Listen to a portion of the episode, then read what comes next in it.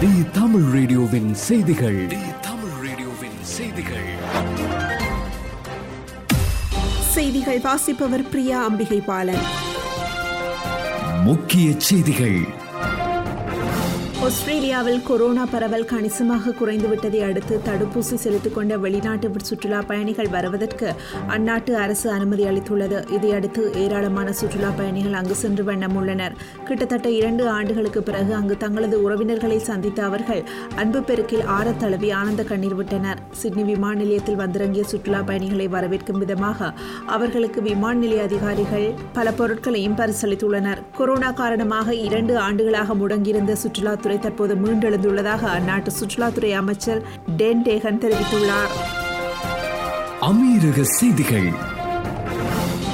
ஐக்கிய அரபு அமீரகத்தில் புனித ரம்லான் மாதம் துவங்க இன்னும் ஒரு சில வாரங்களே இருக்கின்றது. இந்த ரம்லான் மாதம் முழுவதும் இஸ்லாமியர்கள் பகலில் மாத்திரம் உணவு மற்றும் தண்ணீரை தவிர்த்து நோன்பிருப்பதால் அமீரகத்தில் பாடசாலைகள் மற்றும் அலுவலகங்கள் இயங்கும் நேரங்கள் குறைக்கப்படுகின்றன. அமீரகத்தில் இருக்கும் அலுவலகங்கள் அனைத்தும் மதிய வேளையோடு முடிவடையும்.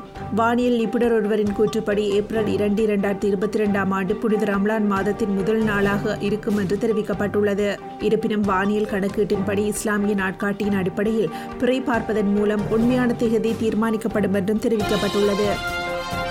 வளைகுடா செய்திகள். ஓமான் தனது முதல் மின்சார காரை அறிமுகப்படுத்தியுள்ளது. இது சுல்தானேட்டின் ஈவிகளுக்கான வாகன மையத்தை மேம்படுத்துவதற்கான ஒரு பெரிய படிக்கல் என்று தெரிவிக்கப்பட்டுள்ளது. ஓமான் டெக்னாலஜி ஃபண்டால் நிதியளிக்கப்பட்ட மேஸ் மோட்டார்ஸ் நிறுவனம் முதல் கட்டமாக முன்னூறு கார்களை தயாரிக்கும் என எதிர்பார்க்கப்படுகின்றது. முதல் நூறு வாகனங்களுக்கான முன்பதிவு இப்போதே முடிந்துள்ளது. இந்திய செய்திகள். தமிழகத்தில் கொரோனா பாதிப்பை குறைத்து காட்டவில்லை என மக்கள் நல்வாழ்வுத்துறை அமைச்சர் மாவண்ணா சுப்பிரமணியன் திட்டவட்டமாக தெரிவித்துள்ளார்.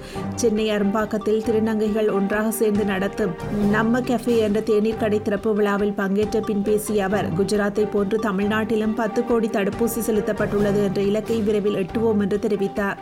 தொடர்ந்து பேசிய அவர் தமிழகத்தில் தினசரி பாதிப்பு குறைந்து வருவதாகவும் தேர்தல் என்பதால் பாதிப்பு எண்ணிக்கையை குறைத்து காட்டுவதாக கூறுவது தவறு எனவும் தெரிவித்துள்ளார். இலங்கை செய்திகள். இந்திய மீனவர்களுக்கு பருத்தித்துறை நீதிவான் நீதிமன்றம் பத்து ஆண்டுகளுக்கு ஒத்திவைக்கப்பட்ட மூன்றாண்டு சிறை தண்டனை விதித்துள்ளது. கடந்த முப்பத்தொராம் தேதி பருத்தித்துறை கடற்பரப்புக்குள் அத்துமீறி நுழைந்து மீன்பிடித்த இருபத்தொரு இந்திய மீனவர்களை பருத்தித்துறை மீனவர்கள் சுற்றி வளைத்து பிடித்தனர். பருத்தித்துறை மீனவர்களிடமிருந்து இந்திய மீனவர்களை மீட்ட கடற்படை அவர்களை கைது செய்து பருத்தித்துறை நீதிவான் நீதிமன்றத்தில் முற்படுத்தினர். இருபத்தொரு மீனவர்களையும் விளக்கமறியலில் தடுத்து வைக்க நீதவான் உத்தரவிட்டிருந்தார். இந்நிலையில் குறித்த வழக்கு இன்றைய தினம் விசாரணைக்கு எடுக்கப்பட்ட போது இருபத்தி இருபத்தொரு மீனவர்களுக்கு மூன்று ஆண்டுகளுக்கு சிறை தண்டனை விதித்த நீதவான் அதனை பத்து ஆண்டுகளுக்கு ஒத்திவைத்துள்ளார். விளையாட்டுச் செய்திகள். அபுதாபியில் சமீபத்தில் நடந்த கலப்பு மார்ஷியல் ஆர்ட்ஸ் என்ற சர்வதேச தற்காப்பு கலை போட்டியில் இந்திய வீராங்கனை விர்த்தி குமாரி வெண்கல பதக்கம் வென்றிருந்தார். இதன் மூலம் இந்த பிரிவில் பதக்கம் வென்ற முதல் இந்திய வீராங்கனை என்ற சாதனையை படைத்திருந்தார். அவருக்கு சென்னையில் நேற்று பாராட்டு விழா நடைபெற்றது. அதில் கனிமொழி எம்பி கலந்து கொண்டு அவரை வாழ்த்தினார். இத்துடன் டி தமிழ் ரேடியோவின் மாலை ஆறு மணி செய்தி அறிக்கை நிறைவு பெறுகின்றது தொடர்ந்தும் ஆர்ஜி பிரதீப்புடன் போலாம் ரைட் நிகழ்ச்சியோடு இணைந்திருங்கள். தி தமிழ் ரேடியோவின் செய்திகள்.